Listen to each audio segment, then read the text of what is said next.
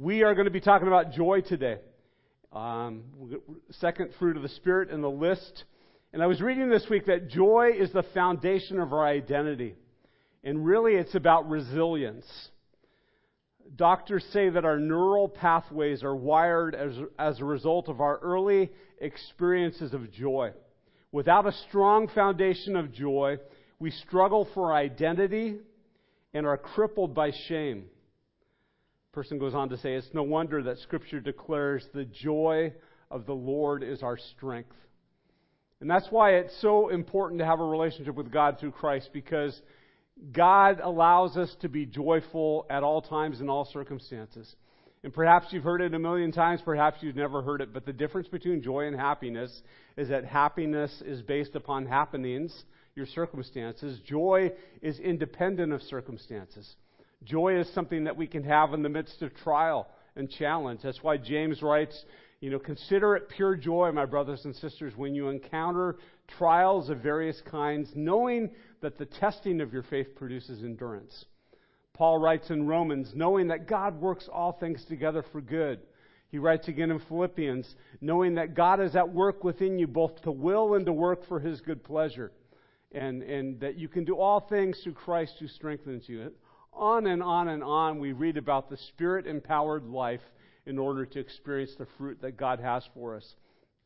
And I was reflecting this week, like, what is a really good illustration about joy? Um, because I, I really wanted to emphasize that joy is, in my opinion, all about focus. It is all about where your focus is. And I, I really felt like, you know, not to be like all weird, whatever, but I felt like God gave this to me because it's way better than anything I would have come up on my own with. But, but God was like reminding me of smartphones. And I was thinking, you know, before the advent of smartphones, there really weren't a lot of selfies taking place. And, and now, wherever you go, there are people that are just all day long in front of their phone, posing, trying to get that best, you know, angle and capture the right moment for social media and everything else. And there's nothing wrong with that to a degree. But when you're doing that 24 7, but I thought, you know, the problem with our generation is that we have a whole ton of people that are pointing the camera in the wrong direction. They're pointing it at themselves rather than all of the beautiful things around us that outward focus of being able to see the beauty of God's creation, uh, the beauty of, of, of the presence of God in a friend or in, even in a stranger.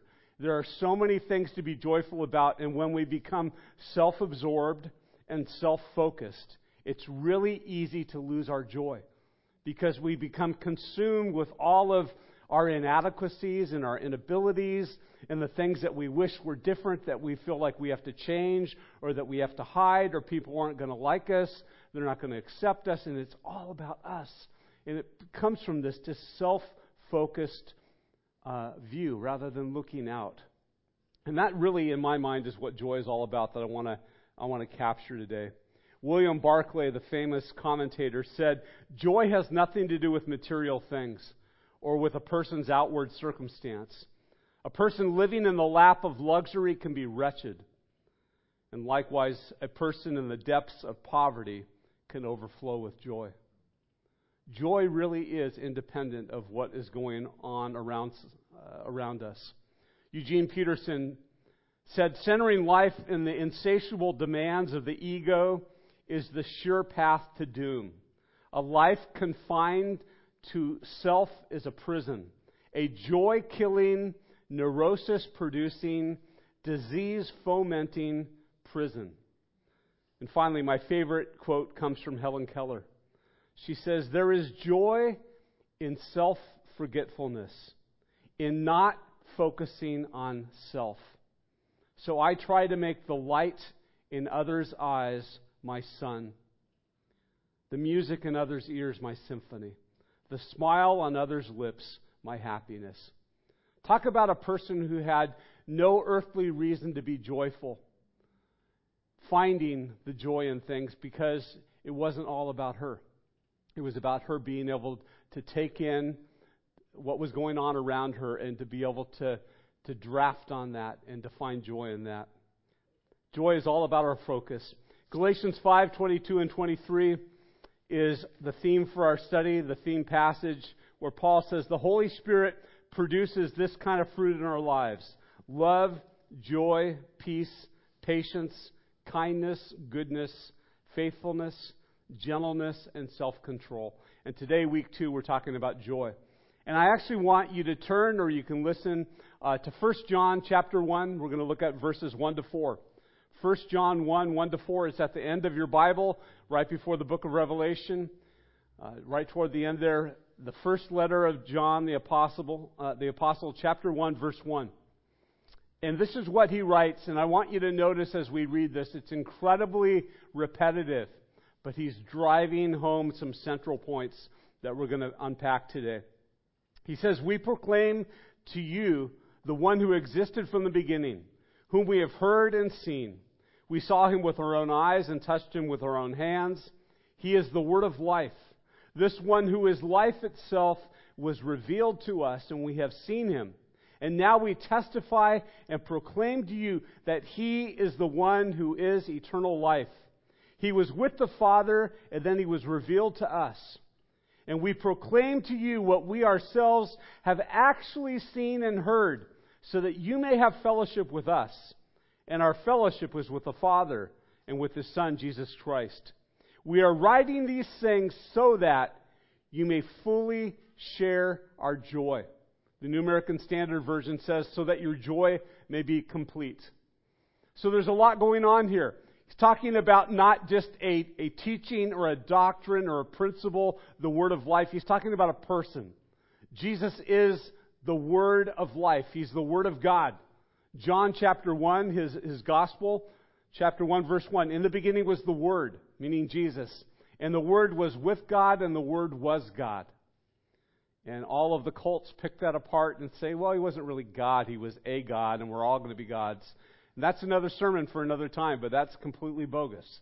Jesus is God in human flesh. That's what we believe as Christians. And that's the testimony that we have heard and that we have seen, and that, as they say here, continually we proclaim.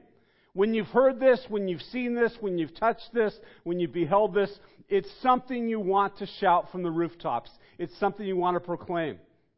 Like our experience at Easter at the cross.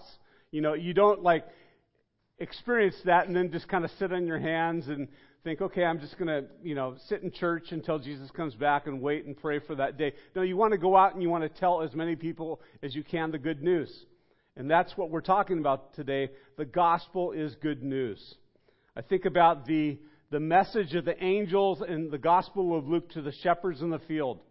You know, they're, they're singing from the heavens, proclaiming a good news for all people. It was accessible. It wasn't for the spiritually uh, elite, the teachers of the law, the Pharisees, the scribes, the Sadducees.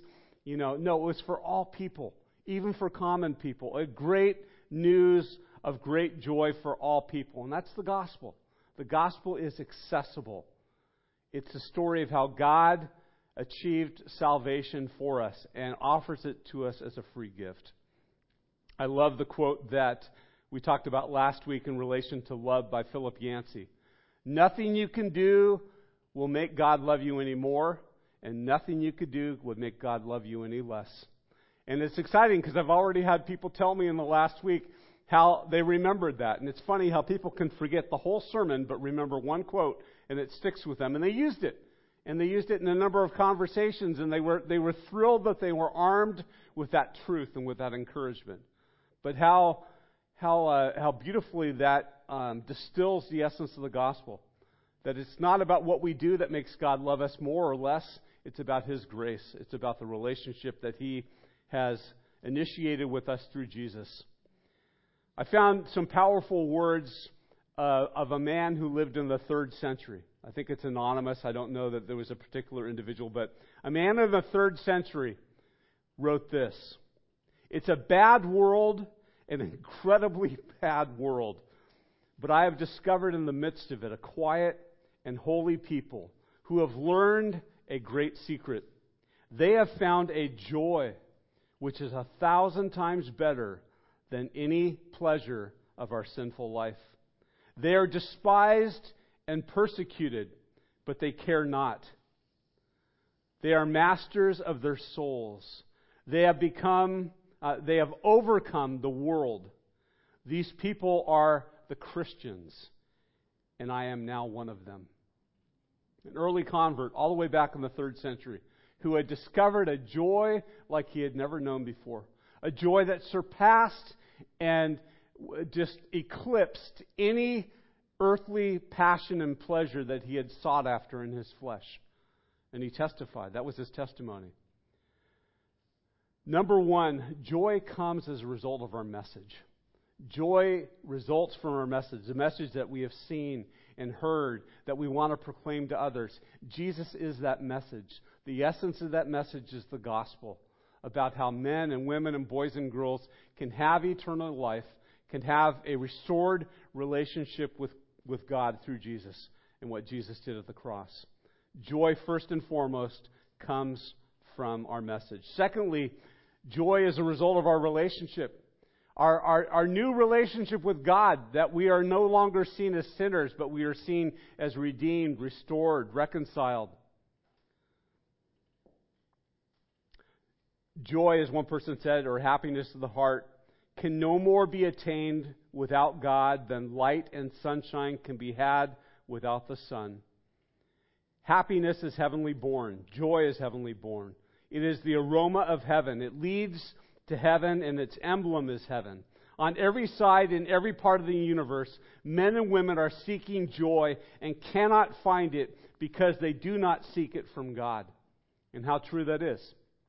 We seek happiness, we, think, we seek joy in things, in material possessions, in material blessings. And joy is found in a person, and that person is Jesus Christ. Jesus, who is the Christ. It's all about a relationship with God through Jesus. And this relationship is what brings joy. I was reading the personal testimony of Malcolm Muggeridge. He was a, a British journalist and writer and Christian apologist. And he says, I, I can say that I never knew what joy was like until I gave up pursuing happiness. Interesting. And he says, For this discovery, I am beholden to Jesus. I never knew what joy was really like until I gave up my search and my yearning for happiness. And he said, I owe this to Jesus and my relationship with him. What a testimony. What a powerful thing.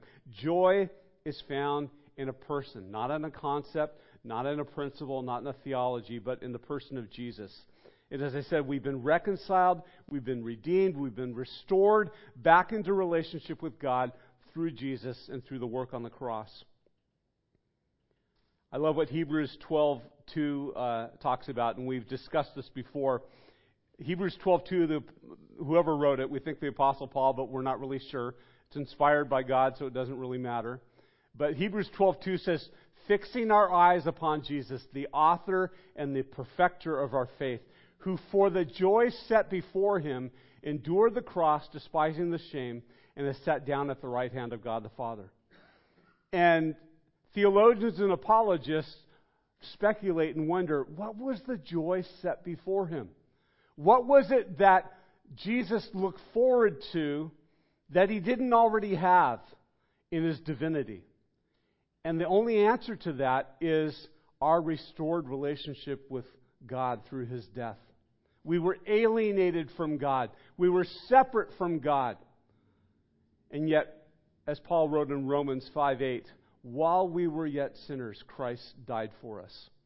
And Christ bridged the gap between our sin and God's holiness and made a path or a way back to God. And that was the joy that was set before Jesus, knowing that we could be in fellowship once again, that our sins wouldn't separate us, that we could share eternal life with Him throughout all of eternity. That was the joy. Listen to what Paul writes in 1 Corinthians chapter 6, verses 9 through 11. He says, Don't you realize that those who do wrong will not inherit the kingdom of God? There's a similar uh, passage exactly like this before the fruit of the Spirit talking about all the horrible, evil things that we do and how anyone who practices those things will not inherit the kingdom of God. And then it switches and says, But the fruit of the Spirit is love, joy, peace, patience. Paul's doing a similar thing here. Don't you realize that those who do wrong will not inherit the kingdom of God? Don't fool yourselves. Now, I want to say from the outset, there's a lot of stuff in here that might be offensive to some of you. And I get it, because it's hard for us to reconcile a loving God and the people in our lives that we love that might do some of these things. But at the, at the end of the day, we all do a lot of this stuff. And we're all sinners. All sin is the same, and all sin separates us from God. And so you don't you don't uh, rationalize the sin and say, well, it's not really sin. It, it can't really be wrong. You, you say, for all of it, I'm in need of a Savior. I'm in need of someone to heal me.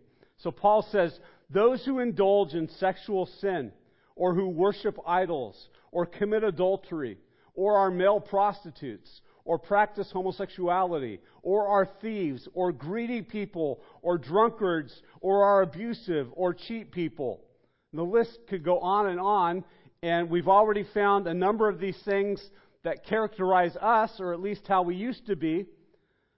He says, None of these will inherit the kingdom of God. I love verse 11. And some of you were once like that, but you were cleansed. You were made holy. You were made right with God by calling on the name of the Lord Jesus Christ and by the Spirit of our God. And Paul is not saying that because you're saved and you're cleansed, that you never still sin, because there's still a lot of horrible things that we do that are unrepresentative of our new life with God. But the truth is, is that those things don't keep us from eternal life and from fellowship with Him because they're paid for. They're forgiven. And that's what it means to be a believer. That's what we rejoice in, this new relationship that we have. Brennan Manning, who I, I followed for years until he died a few years ago, wrote a ton of books.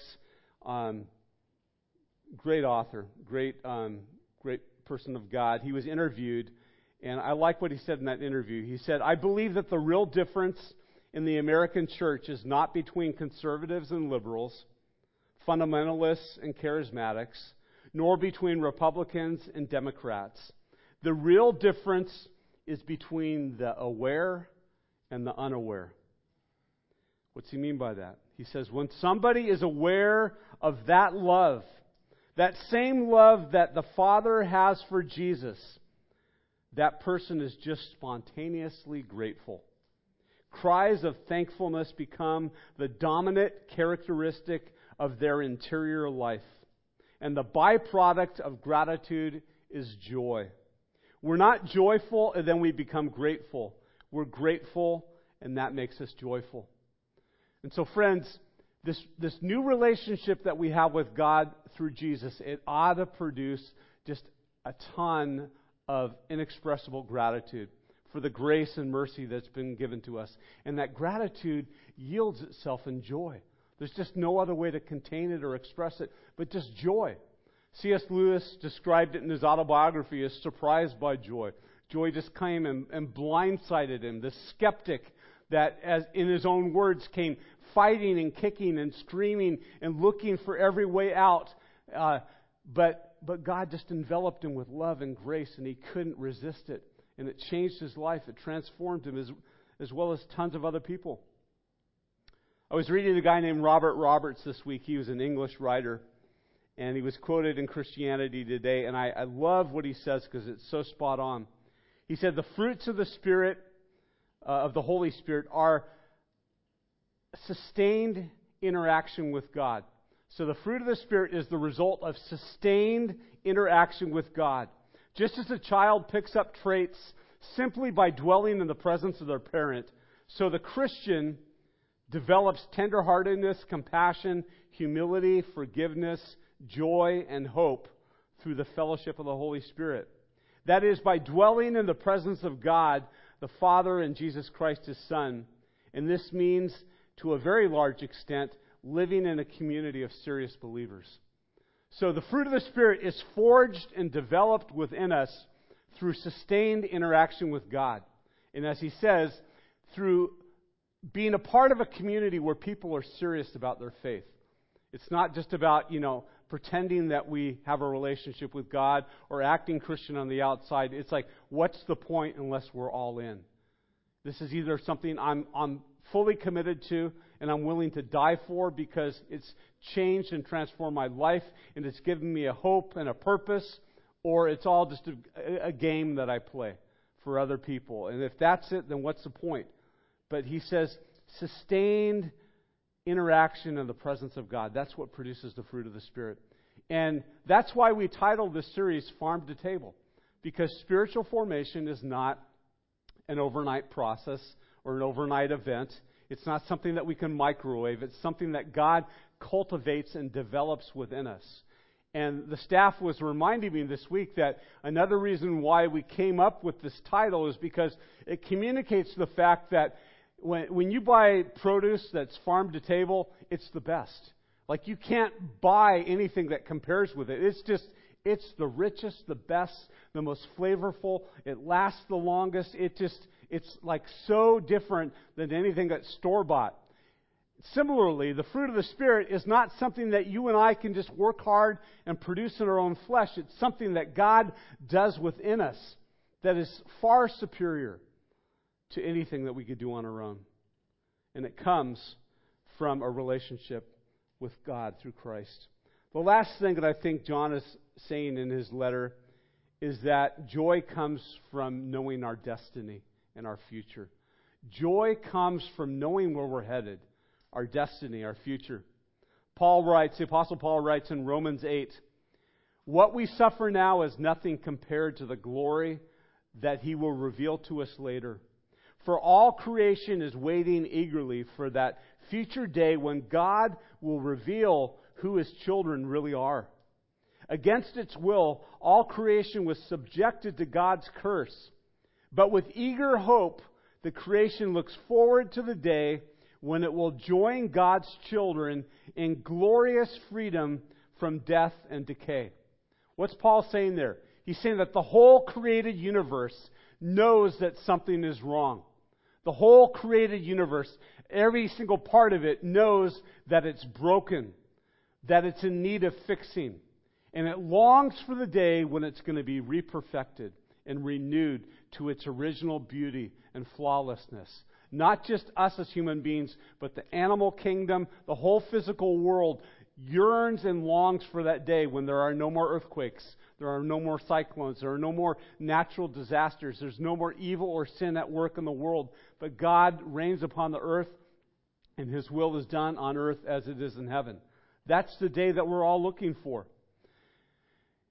And in light of that, I love how someone once described the Christian life as, as living in this tension between the now and the not yet. That's the tension that we live between it, the now and the not yet. We have the reality of our present struggles and challenges, and we look forward to the not yet. All that is promised in Scripture that we know is certain because God has promised it, and He never breaks His promise. He's faithful and true. And so we look forward to the not yet, but we live right now in the middle, and we're caught in between that tension. And the Apostle Peter, in his first letter, 1 Peter 1, verse 8, he, he expresses that so beautifully. He says, Though you have not seen him, you love him. And though you do not see him now, you believe in him. And what's the result? And you greatly rejoice with joy inexpressible and full of glory. The result of our faith is joy inexpressible. We can't contain ourselves. We don't even know how to articulate it. We don't know how to describe it to other people. It's just, it's brimming up. It's, it's spilling over in our life. And hopefully it's contagious for other people, even though we have a hard time eh, explaining it and describing it in tangible terms. But that's the result of this faith that we've placed in God through Christ. Joni Eareckson Tada, you, you know her story. She's, you know, used to be a, a competition diver and swimmer, and she jumped in a pool one day, and now she's paralyzed from the, the neck down for, for years and years and years now.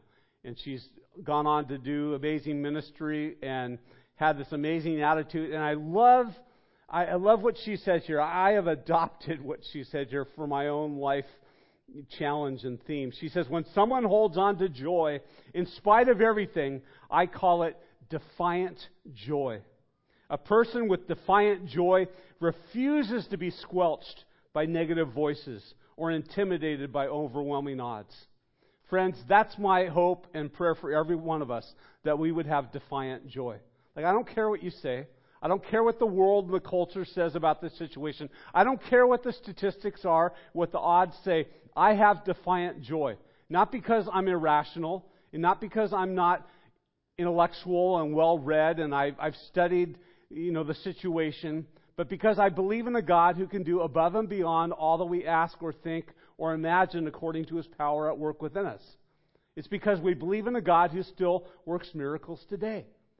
And so we yes, we have human responsibility, but we also need to have defiant joy, which is independent of our circumstances and still looking for the hope that God has for us. Josh and Sean McDowell. Uh, Sean McDowell has been one of our regular speakers at Hume Lake at the men's retreat. They wrote a book together called The Resurrection in You, in which they remind us the world we live in now offers us a glimpse of the joys and the pleasures that we will experience when God brings the new heaven and the new earth that's described in Revelation chapter 21. Then they quote Randy Alcorn in his book on heaven when he says, All of our lives we've been dreaming of the new earth. Whenever we see beauty in water or wind or flower or deer, man or woman or child, we catch a glimpse of heaven.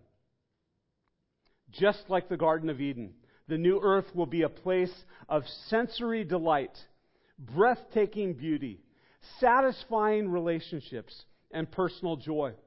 We will not live in a sterile environment or float about among endless clouds with nothing to do. We will live on an all new earth, just like this one, except free from storms, earthquakes, drought, floods, any other diseases or sins. Things will grow easily, and weeds and thorns will not exist. Animals will not harm, but rather look to us benevolently as their leaders and benefactors. That's just a glimpse, just, you know, inadequate human words describing the glory that awaits us. And the trick as Christians is to live backward, to know what's promised in the future through Scripture, and to live in light of that, that reality and those promises, and allow that present future hope to transform our present reality. That's what Christian joy is all about. Psalm 16, verse 11. King David says, You will make known to me the path of life. In your presence is fullness of joy. At your right hand there are pleasures forevermore. We're going to spend eternity in Christ's presence, and Scripture says again and again, in His presence there is fullness of joy. Like, there's no opportunity for depression. There's no uh, even chance of feeling apathetic or complacent. It's just ecstatic, endless, complete joy, not having any anything lacking, anything broken within us. I, I can't even describe and imagine that. And I, I, think about Matthew 25, the parable of the sheep and the goats. You, you, probably know it well. You know, those who, who respond to needs on this earth, and, and Jesus says, Inasmuch as you did it to the least of these, you did it to me. And the recurrent response of Jesus to the sheep, to the people who reached out and met those needs in his name, is enter into the joy of your master. Every time. Enter into the joy of your master. Like this is what it's all about. And friends, my prayer and my desire for myself and for you is that entering into the joy of our master is not something that we do one day when we die and go to heaven. It's something we do right now through our living relationship with God through Christ. It's, it's something that God intends for us to enter into right now, moment by moment, day by day. And that's not a pipe dream. That is clearly possible through the Holy Spirit. Jude, the half brother of Jesus, I love his benediction to his letter, his short letter right before Revelation.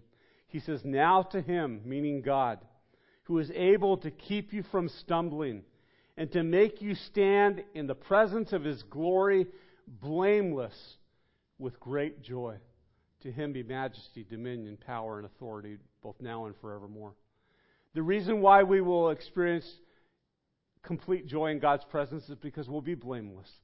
Sin won't point its accusing finger at us anymore. There will be no more condemnation because it's been covered, it's been, it's been taken care of.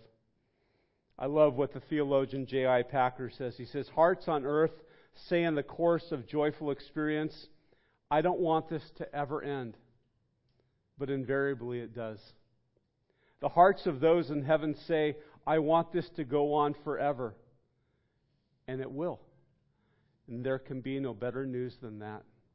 That's, I, I always say in that passage in 1 Thessalonians where it says that in the twinkling of an eye we will be caught up and the dead in Christ will rise first and, you know, the last trumpet will sound and we'll be transformed into God's image, you know, as we see him.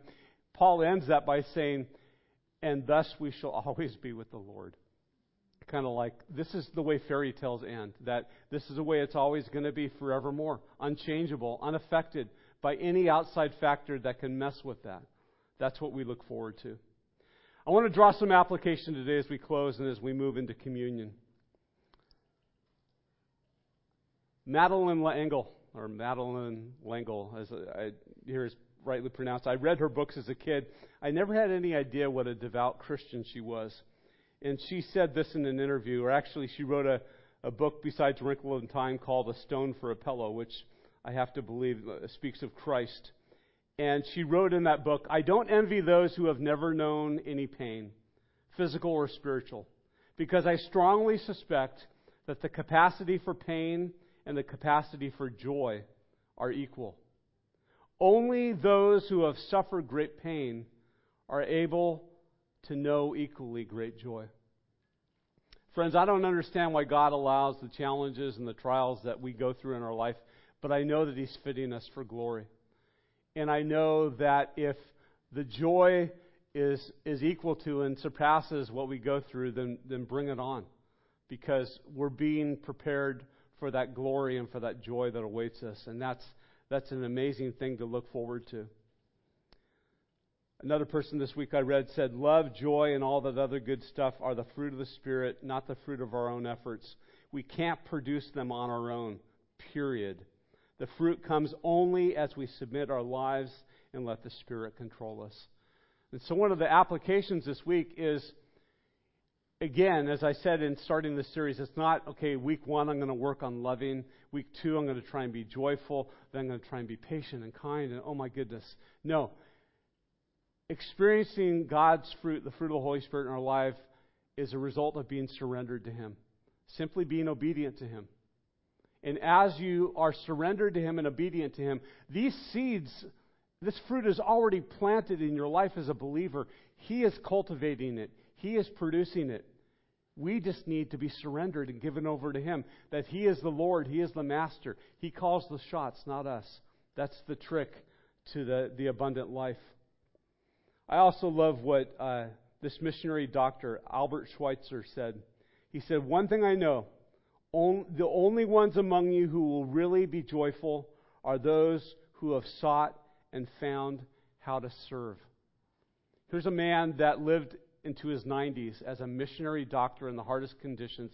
He said, The one thing I know is that the only people that are truly joyful in this life are the ones who have discovered that joy is about serving other people. And so, again, as we come full circle, in my opinion, joy is about our focus. And an outward focus that is serving others and, and being the hands and the feet of Jesus in the lives of others rather than a narcissistic focus where it's all about me and everybody exists to serve my need. That's where joy comes from, that outward focus, not the inward focus. Finally, a quote from Henri Nouwen. He says, we have to choose joy and keep choosing it every day. It's a choice based on the knowledge that we belong to God and have found in God our refuge and our safety, and that nothing, not even death, can take that away from us. Friends, that's, that's Henri's beautiful way of describing Romans chapter 8. For I am convinced that neither death, nor life, nor angels, nor principalities, nor things present, nor things to come Nothing in all of the created universe is able to separate us from the love of God that's in Christ. And that brings joy. That brings joy when we finally believe that and live that way. How powerful that is. Another person said, Joy is hearing the melody of heaven, faith is dancing to it. So, listening for what God is doing and, and finding that beat and dancing to it. Joy is the music that plays when our hearts are tuned to the frequency of God's glory. Joy is the conviction that no matter the sadness of our circumstances or the weakness of our bodies, we are secure in the sovereign God who loves us. Friends, that's where joy comes from, not fretting about that I have to control, control the world and control situations and control people, but that I am under the care of a sovereign God who does all things well and who is in charge and control of everything. And as I live surrendered to Him, He, he charts the course. I don't have to worry. I'm on autopilot, meaning not that I do nothing, but I let Him make the call. You, you let Him make the call, and your life is headed in the direction that He wants. I want to invite those who are serving us communion today forward, if they would come forward at this time as we go into this time. I want to say a few words going into this, and I want to say that we have not experienced communion like this for about two years. So it's nice to actually be passing the bread and the cup again. And, and this morning we're doing something differently. We are going to pass the bread and the cup at the same time, and I'll have you guys wait until I pray, then you can pass it out, but you can just stand ready to go. But we uh, are going to be passing the bread and the cup at the same time. We'll pray over it, but I want to give you two thoughts as we go into communion today. I read this, this week these two things, and I thought this perfectly sets up communion. This person said, Sin is the inevitable consequence of living. Mutual sin is the inevitable consequence of living together. Arguments and fault finding are defensive mechanisms to preserve an ego in trouble. Confession is the sacrifice of ego on the altar of love. And forgiveness, finally, is the balm of healing that soothes and heals the wounds of error. Finally, joy is the fresh new path stretching out before both the forgiver and the forgiven. Friends, this table today represents the joy that we have because of the forgiveness that we've experienced and that we pass on to others as well. And, and I, I, I, love one, of my favorite pastors back east, Lee Alcliffe. He writes this about communion, and I wanted you to be thinking about this as the elements are passed out today. He said, Maybe some morning, instead of solemnly passing these trays out, we should dance for joy. Maybe we should sing every born again song that we know. Maybe we should tell our homecoming stories and laugh like people who no longer fear death. Maybe we should ask if anyone wants seconds and hold our tiny cups high to toast lost sisters who are found and dead brothers who are alive. Let's pray.